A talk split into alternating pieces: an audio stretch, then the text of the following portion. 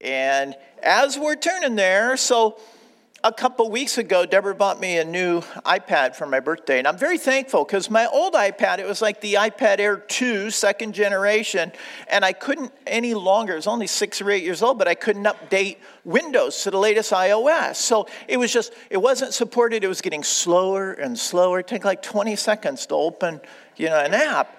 And so she bought me a new iPad Air fifth generation. It's like lightning fast, and I love it. And to go along with that, so my daughter Amber and her family bought me this nice new cover, which it said it was genuine leather and to like reinforce the quality of the material, it, the packaging came with this little patch of leather in there. And they wanted me to see how, you know, the, the, the manufacturer wanted me to see how nice it is. And I thought, wow, genuine leather. My old one was just like vinyl. And I thought, that's pretty cool. But what you might not know is that genuine leather is not real leather. Did you realize that? It's, it's not real leather, leather the way you might think. It's processed leather.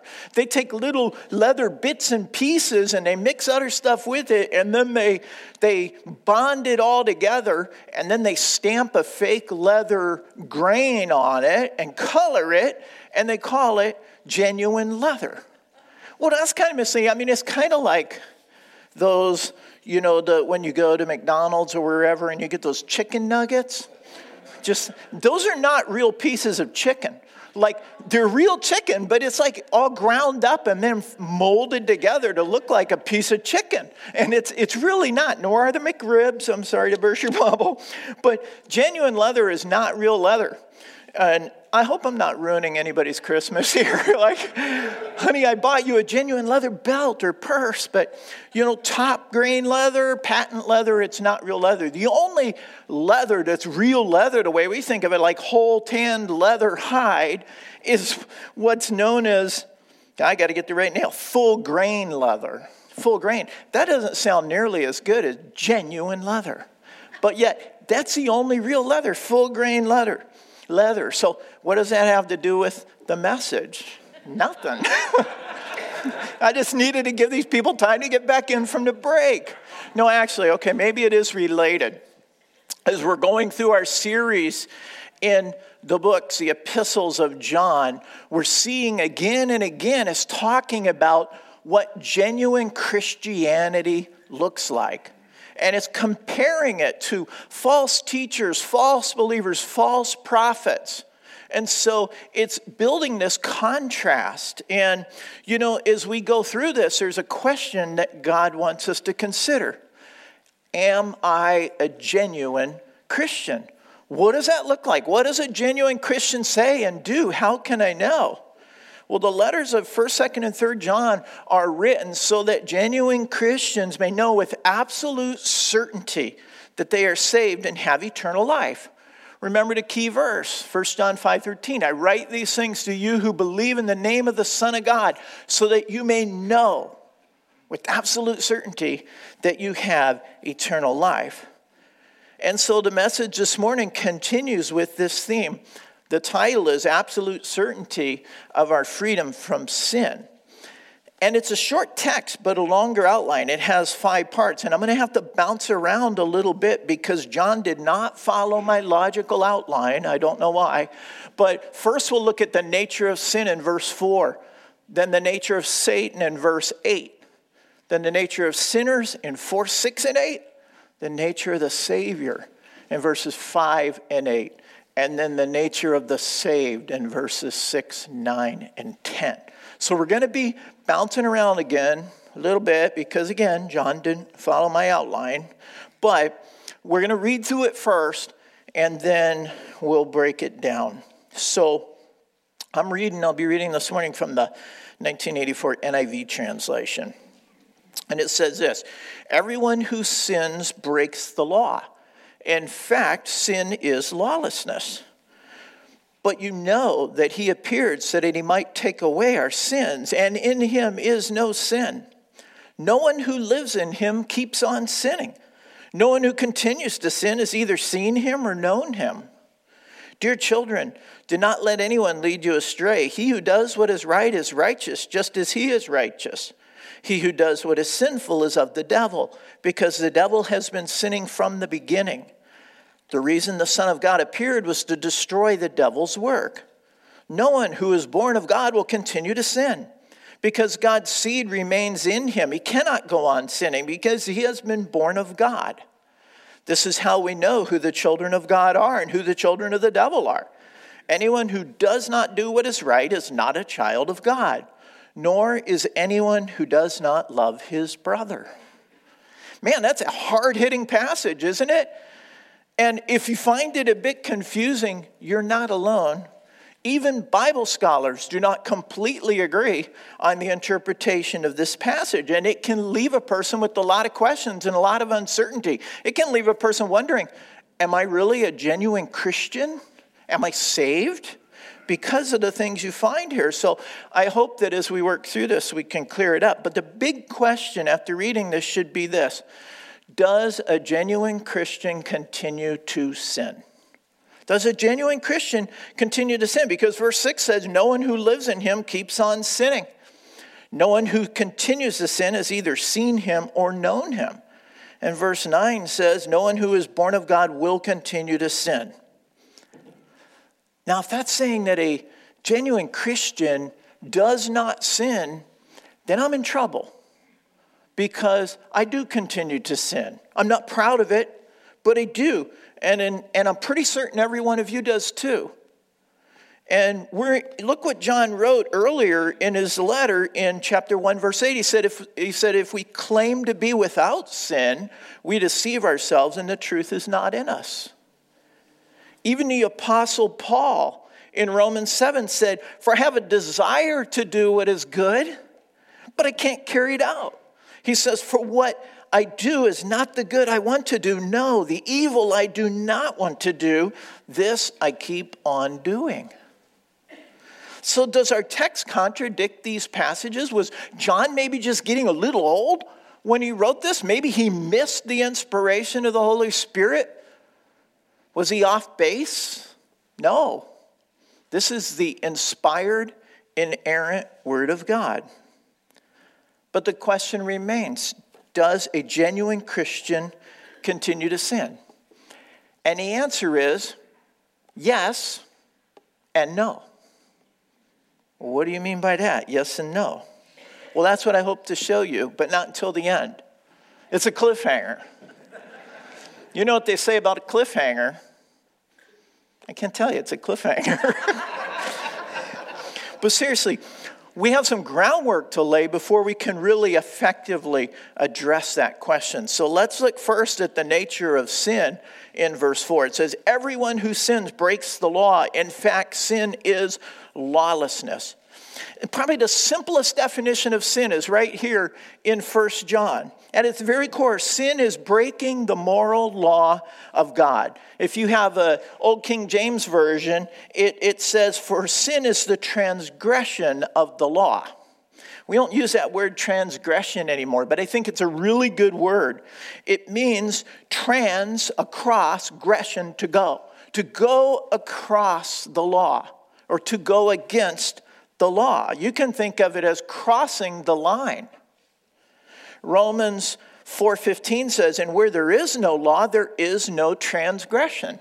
That's because there's not a line that we are not to go across. It may still be sin, but it's not transgression if there's not law there. Listen to what Romans 5:13 says. Before the law was given, sin was in the world, but sin is not taken into account where there is no law. It's a little bit like a foul line in sports. If there's no foul line, there's no foul. But if the rules say this is the foul line, you cross this line, you transgress the line. You go across it. You, you commit a foul. And so that's kind of how it is with the Word of God. So to sin, or the old word transgression, is to violate the moral law of God. It doesn't have to be an outward action either, it can be like an inward attitude.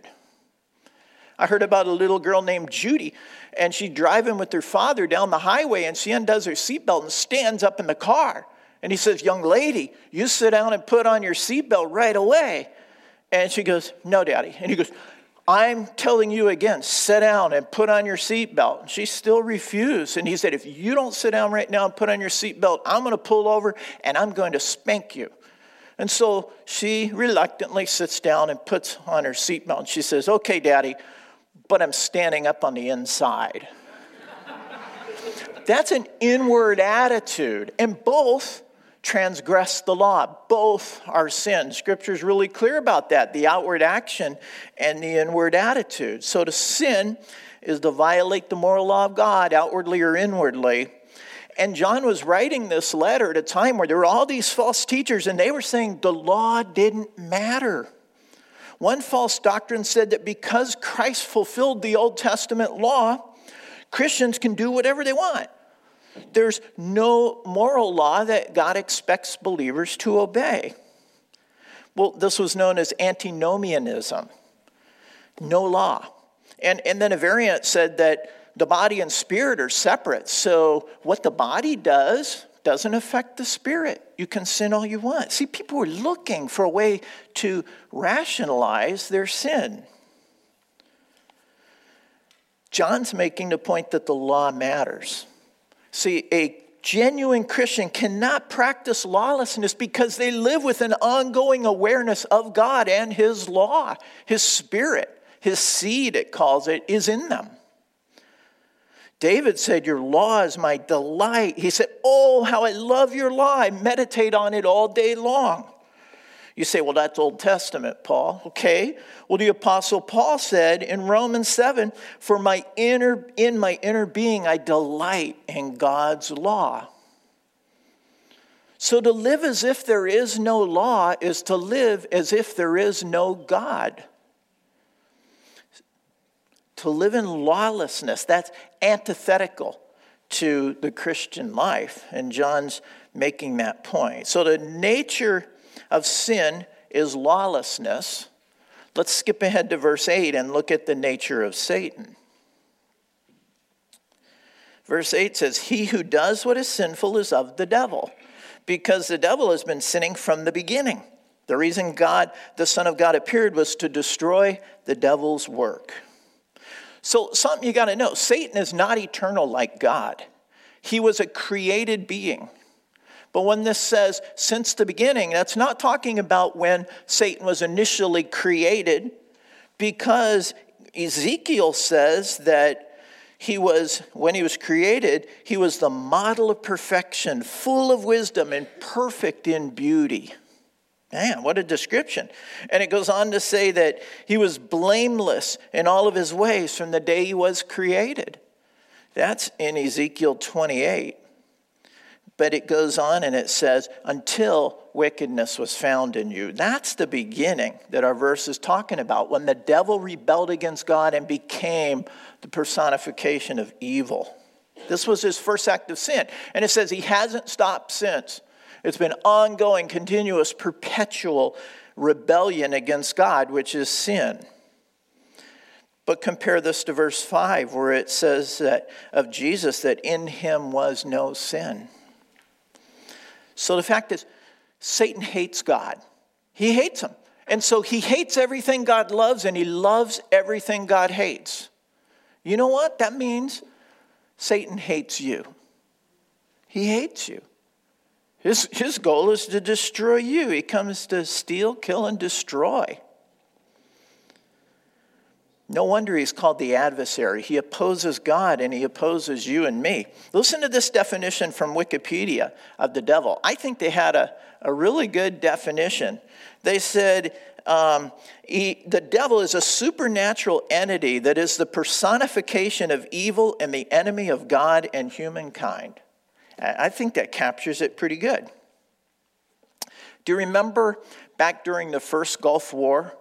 Saddam Hussein was defeated, but as his army was retreating, they went about setting fire to all of the oil wells, hundreds of them. They blew them up, and it was what he called his scorched earth policy. And this was his thought if I can't have it for myself, I'm going to ruin it for someone else. They're not going to have it either. Well, that's a lot like Satan. See, he was defeated at the cross, but he's not yet destroyed. That won't come until after the millennium. He's defeated, but what he's trying to do now is to destroy everything that God loves. If, if he can't have us, well, he doesn't want God to either. So, how does the devil try to destroy us? Well, he can't make us sin. Don't fall for the popular saying, oh, the devil made me do it. yeah, yeah, that's an excuse. The devil cannot make you sin. He doesn't have that ability, but he can tempt you to sin.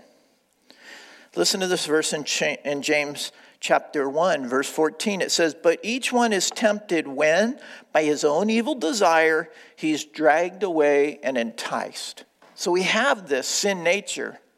And the devil comes along. And these are two, these are like hunting and fishing. These are outdoorsmen, outdoors person words dragged away and enticed. The first one uh, relates to being lured into a trap with something appealing. And the second one is a phrase used to talk about baiting a hook.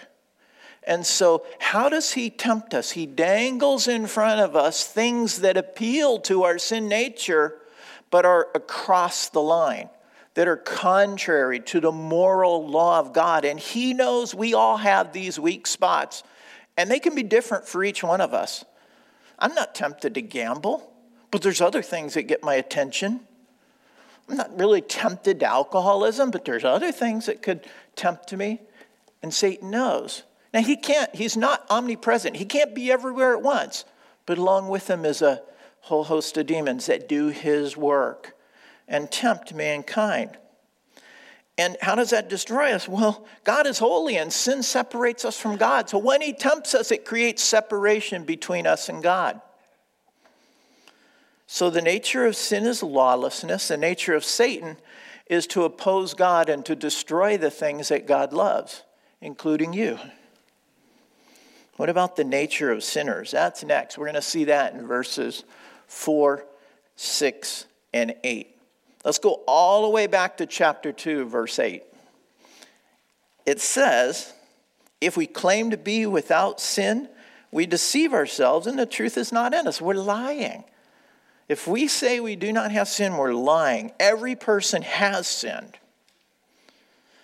I heard about a third grade teacher who was asking her class, Who's the youngest sinner in the Bible? And one little boy's hand shot up. He said, I know, it's Job. He cursed the day he was born. well, infants can't talk, but this illustrates a point. I think if they could, I wonder if they wouldn't be cursing a little bit. Look at how mad. You see how mad they get? What are you people doing to me?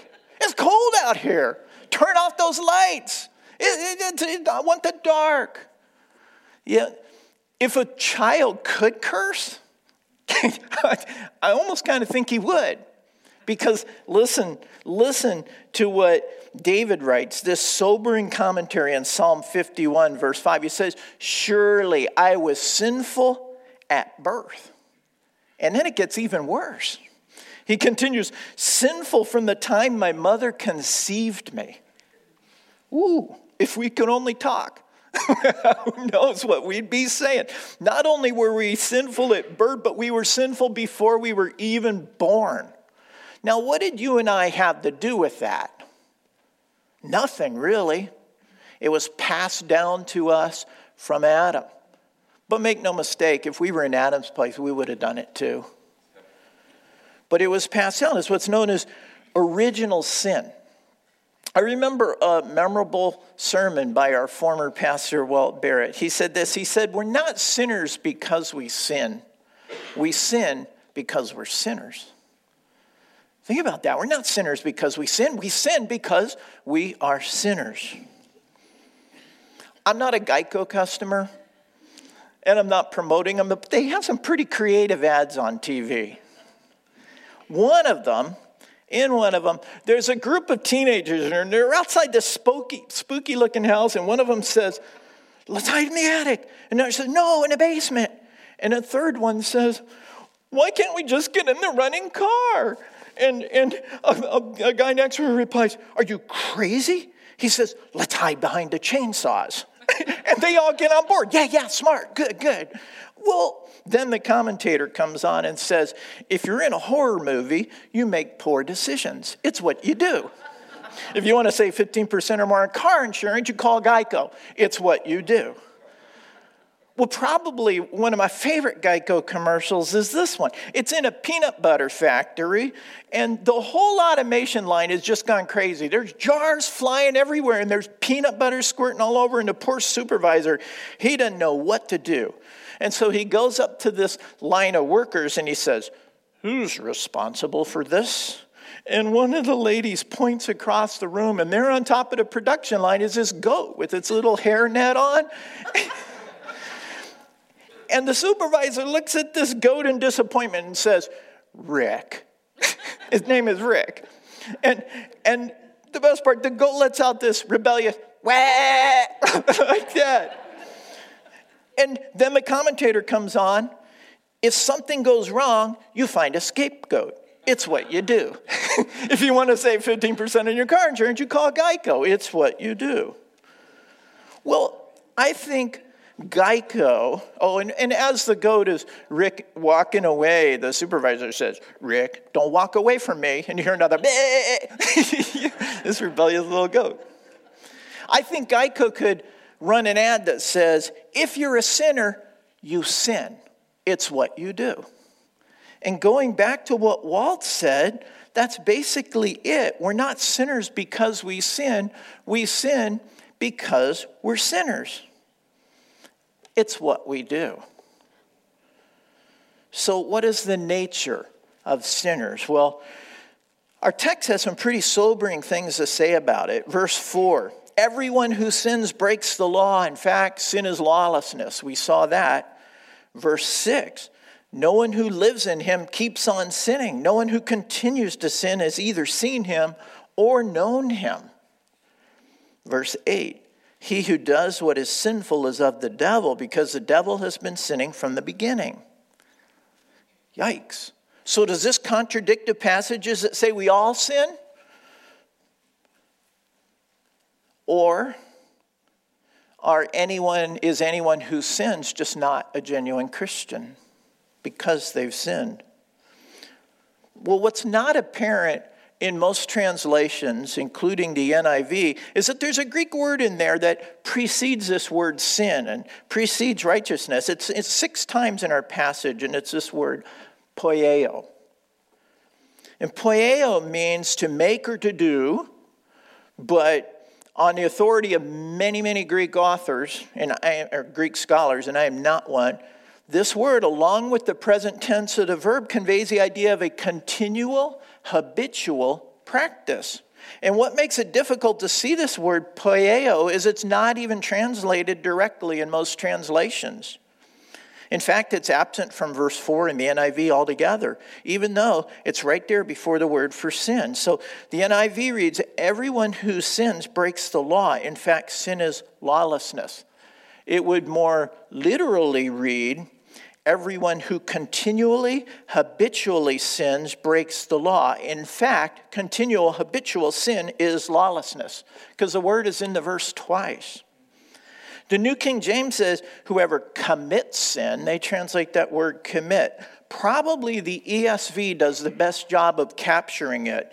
And if you have an ESV translation, it says, everyone who makes a practice of sinning also practices lawlessness. See, an unregenerate or an unsaved person doesn't just sin, they make a practice of it. They do it continually, willfully, with little or no regard for God's law. And so the NIV carries this thought forward and posits it in verse 6, even though the word poieo isn't in verse 6. But the NIV reads, No one who lives in him keeps on sinning, poieo. Well, no, actually, that word's not in there, but that's the, they're carrying that meaning forward. And the NIV says, No one who continues to sin has either seen him or know him. So again, together it's portraying an ongoing habitual practice. Skip ahead to verse 8. He who does what is sinful, that's a word again, is of the devil, because the devil has been sinning from the beginning. And here again, the ESV says, whoever makes a practice of sinning is of the devil, for the devil has been sinning from the beginning. So it's, it's speaking of those whose lives are marked by a continual, willful, habitual practice of yielding to the devil's temptation. You've, I'm sure you've heard the saying, like father, like son.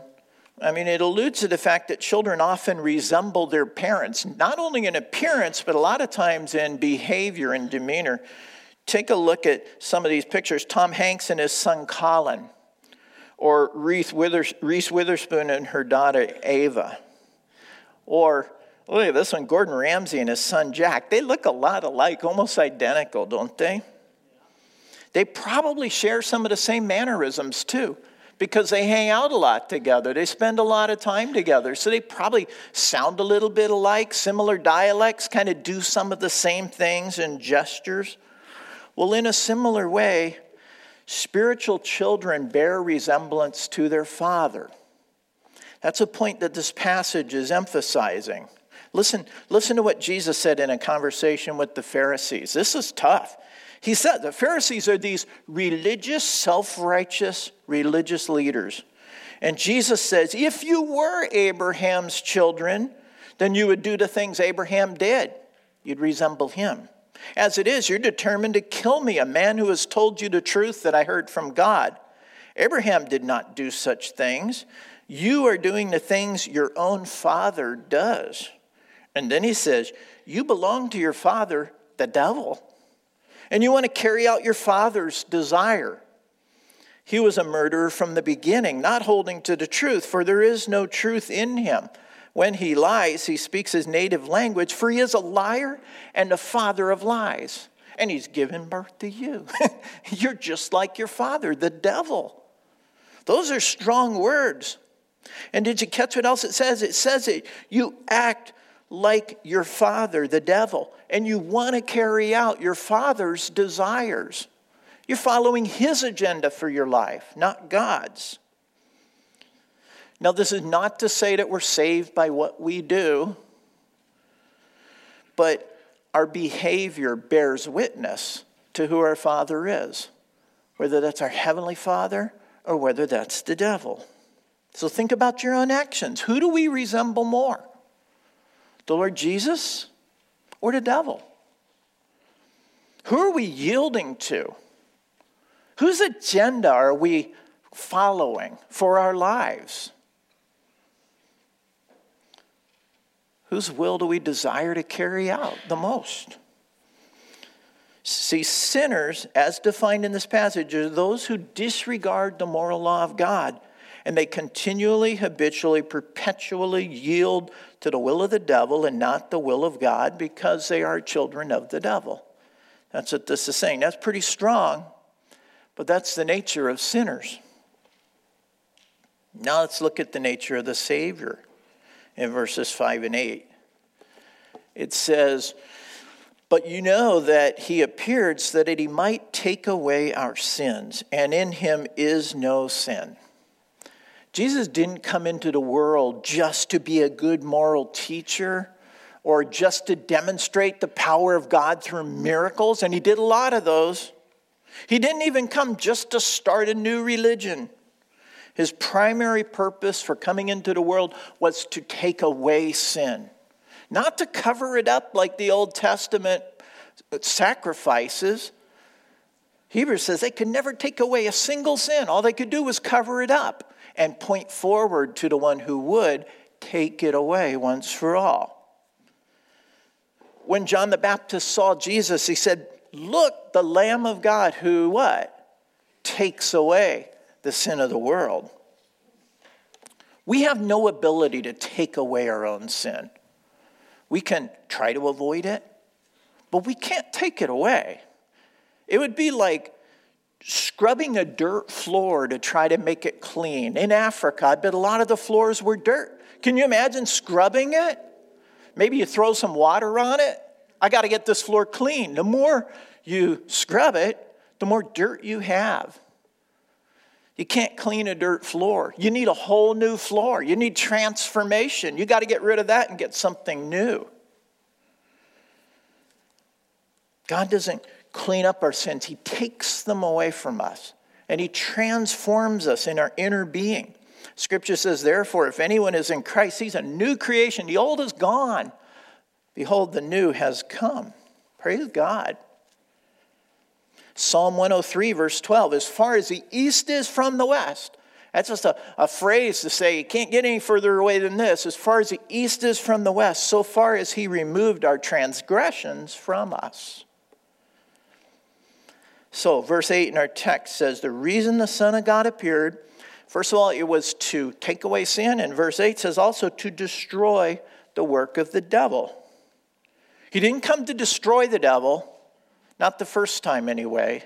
That's coming up. He came to destroy the work of the devil. What is the work of the devil right now? To constantly lead you and me into sin, to tempt us, to try to try to lure us into that trap, lure us into that under that hook, lure us across the line, which represents the moral law of God. So Jesus came to take away our sin and take away the ability of the devil to constantly lead us into sin. I think it's important to know that our salvation in Christ doesn't happen all at once. And you might say, wait a minute, Paul. I thought I was saved at the moment I surrendered my life to Jesus and placed my faith in his finished work on the cross. If you did that, you were saved then. You were saved from the penalty of sin. And that's the first P. I want to give you three P's. You were saved from the penalty of sin, and that was immediate. Jesus said in John 5 24, I tell you the truth. Whoever hears my words and believes him who sent me has eternal life and will not be condemned. He has crossed over from death to life. The penalty of sin has been taken away. You were saved from the penalty of all sin, past, present, future, in the moment you believed. But the work's not done. Jesus also came to save us from the power of sin. That's the second P. And that's what we see in verse 8, where he says he came to destroy the devil's work, to take away the power of sin, the grip that it has on us in this life. Titus chapter 2, verses 11 through 14 say it this way For the grace of God that brings salvation has appeared to all men. It teaches us to say no to ungodliness and worldly passions and to live self controlled, upright, and godly lives in this present age while we await for the blessed hope, the glorious appearing of our great God and Savior, Jesus Christ who gave himself for us to redeem us from all wickedness. That's the first thing redeem us from all wickedness, and to purify for himself a people who are, uh, who are his very own, eager to do what is good. That's the second thing. To take away the power of Satan to tempt us, to give us a new heart, a new desire to follow the Lord. How did he do that? Through the Holy Spirit that he placed within us at the moment we are saved we don't have to yield to every temptation of the devil. Bible says that he who is in us, the spirit, is greater than he who is in the world, the devil. God's broken that power, and so as a result, God's people are to be eager to do good. He's given us a new heart, a new creation, a new Holy Spirit within us. So over time, a person becomes more like Christ. I said again and again, it's not about perfection, but progress. Bible, the big, the big Christian word, sanctification, becoming more and more and more like Christ because we have within us the power to say no to the devil and the temptation and the flesh. So he saves us from the penalty of sin, that's immediate. He saves us from the power of sin, that's a process. But there's a future part of salvation yet. That's still not finished because we live in a body of flesh in a messed up world that's filled with temptation and sin. And 1 Peter 1 5 speaks of our future salvation. It speaks of, quote, those who through faith are shielded by God's power until the coming of the salvation that is ready to be revealed in the last time. The coming of the salvation, what is that? Well, that's when we're saved from the very presence of sin. That's the third P, the presence of sin. It happens on the day of God's judgment when those who are saved are separated from those who are not, and the devil is destroyed. Only then will there be no sin and no temptation to sin. All the pain, suffering of sin will be gone, it'll be behind us. This is the final, ultimate stage in God's salvation. Philippians 1 6, you know this verse. He who began a good work in you will carry it on until the until carried on to completion until the day of Christ, when he returns to save us from the presence of sin. But in the meantime, here we are in a broken, fallen world, and we're broken, fallen people. We're saved from the penalty immediately, we're saved from the power, and that's a process, and we better be making progress in that. Ultimately, we'll be saved from the very presence of sin. This was what Christ came to do. This is the nature of the Savior. So let's look finally at the nature of the saved then in verses 6, 9, and 10. And we want to address this question Does a genuine Christian continue to sin? Look back at verse 6. It says, No one who lives in him keeps on sinning. And verse 9, no one who is born of God will continue to sin because God's seed remains in him. He cannot go on sinning because he has been born of God.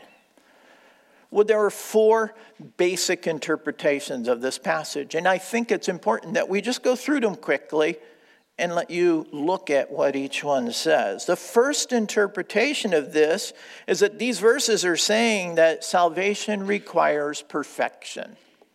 Salvation requires perfection. That is false. It would be to say that if we sin at all, we're not actually saved. I have good news for you that's not true. John said, if we claim to be without sin, we deceive ourselves and the truth is not in us. Paul talked about his ongoing inability to do what is right, and instead he yields to what is wrong. So, if perfection is the requirement, then Christ's whole purpose in coming was a failure because nobody is without sin. So, this is not saying that we must be perfect to be saved.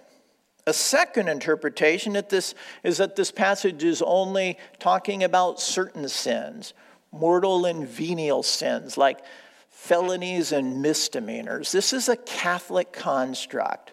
The idea that there's some sins that God will just overlook, but there's others that cannot be forgiven. And so this is saying, you know, that we will not go on committing mortal sins, big ones, that's nowhere in the Bible. In fact, the Bible says if you break one command, you've broken them all. So that's just not biblical. A third interpretation is that God does not regard sin in the life of the believer, He overlooks it and treats it like it never happened. Well, that would be the antinomianism that we talked about. There's no law, and God doesn't really care if you sin or not. I don't see that in Scripture. Look at the early church Ananias and Sapphira. Boom, they were judged right on the spot to send a warning to the church. Hebrews 12 tells us that, quote, in your struggle against sin, close quote, in your struggle against sin, God disciplines us like a father disciplines his son because in the end it, it produces the peaceable fruit of righteousness. So God doesn't act like there is no sin. He sees our sin, He deals with our sin, He disciplines us. So that can't be the interpretation. The fourth interpretation, one I believe is correct, is that it is speaking of a practice of continual habitual sin. Listen to verse 6 in the Amplified Bible. No one who abides in him, who remains united in, in fellowship with him, deliberately, knowingly, and habitually practices sin. No one who habitually sins has seen him or known him. That's the Amplified Bible. And I think that it's not a word for word translation, but I think it captures the meaning of that passage that can be so easily lost in our English translation. Have you ever been, Thanksgiving's coming up, have you ever been cooking in the kitchen and you burn the food? Anybody? Like you prepare a burnt offering for your family? Or worse yet, you're distracted and not only does it burn, like you get a grease fire and it's going on and on. There's a big difference between that and someone who is a pyromaniac. Amen? A pyromaniac goes around looking for things to burn up because he cannot resist the impulsive desire to start fires. That's way different than someone who's doing their best to cook the meal and they burn it or they have a grease fire. An unbeliever is one who lives like there is no law, continually, habitually, perpetually yielding to the will of the devil. You might say, yeah, but I have a sin that I continually practice, Paul. It's become a habit. Does that mean I'm not saved? It's habitual. Well, could mean you're not saved. It could. But my question be, would be this What do you do when you commit that sin? How do you respond to that? What's your reaction? Is it, can't wait to do that again, that was a blast? Or do you grieve over that sin? Like David did in Psalm 51. David writes, Against you, you only have I sinned and done what is evil in your sight, so that you're proved right when you speak and justified when you judge. He said, Create in me a pure heart, O God. Renew a steadfast spirit within me. Do not cast me from your presence or take your Holy Spirit from me. Restore to me the joy of my salvation and grant a willing spirit to sustain me. God, I messed up. And I hate it because it hurts you. Forgive me, cleanse me. I don't want to do that again. Take away the whole desire to do that thing, Lord. I'm broken over this. That's repentance. That's what our response should be. I think Martin Luther said it best. I've, I've given you this quote before. I think it's important. Sin clings to a Christian, he says. A non Christian clings to sin. Big difference. Big difference between someone who burns a meal and a pyromaniac. Sin clings to a Christian, a non Christian clings to sin. That's the difference. So, what is the nature of the saved? Does a genuine Christian continue to sin? Yes. Sadly, a genuine Christian will stumble and fall into sin. And when he does, he grieves over that sin and he confesses it and he seeks not to repeat it. Yes, he'll continue to sin, but it's not a continuous, habitual pursuit. He doesn't live in lawlessness with a disregard for the law and a disregard for God. He lives to please God and not the flesh. So, yes, a believer continues to sin, but no, it is not a willful, continual, habitual practice. Well, finally, verse 10 just summarizes this passage. It says, This is how we know who the children of God are and who the children of the devil are.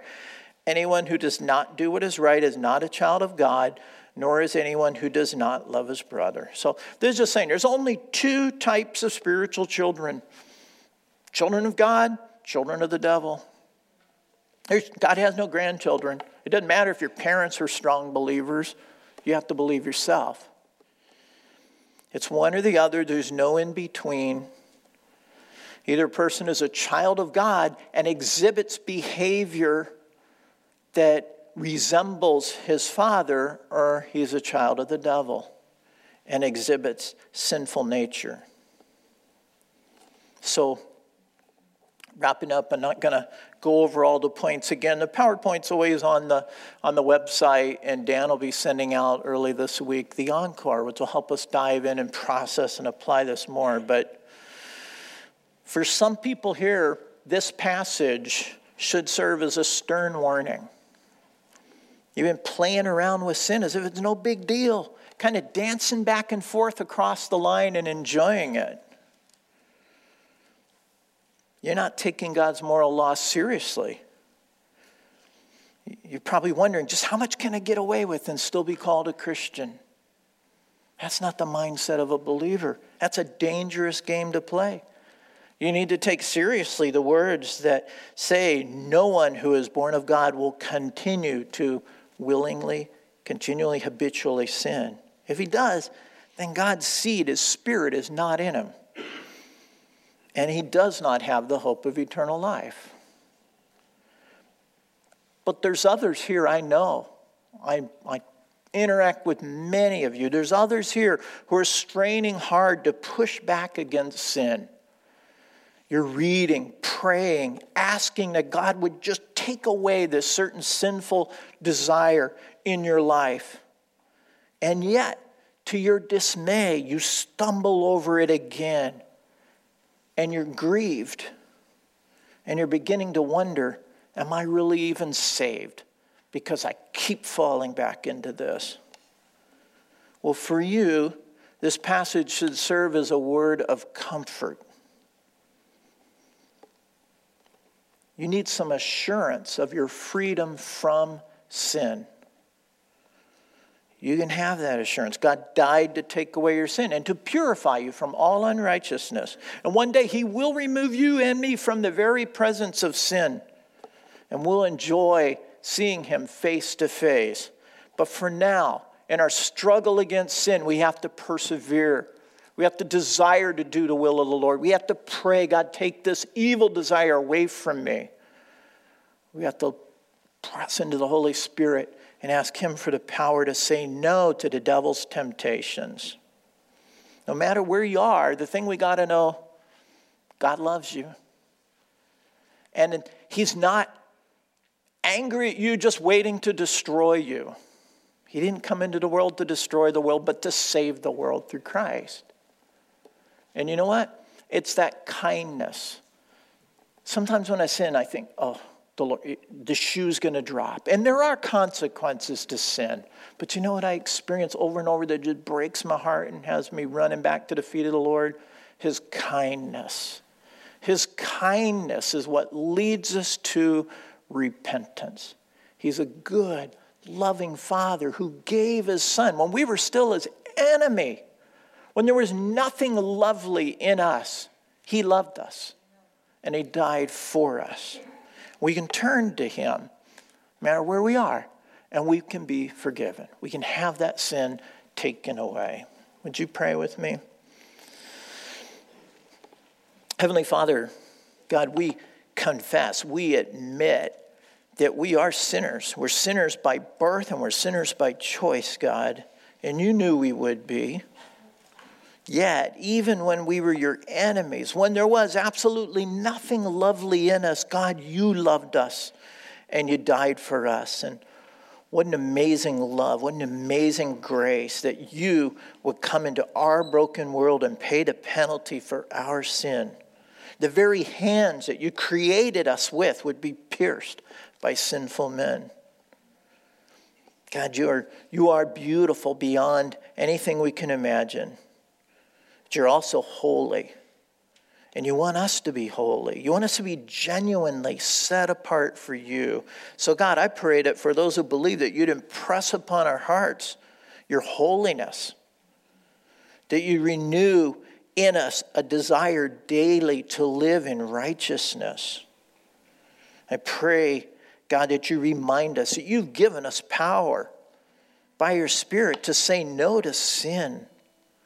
Lord, like we saw last week, we just need to behold the magnitude of your love and let that purify us, to have us running from sin and running to you. God, forgive us, cleanse us, renew us, Lord. Create in us a clean heart, oh God, that we might live each day for you, for your kingdom, and for your glory. And we pray this in Jesus' name. Amen.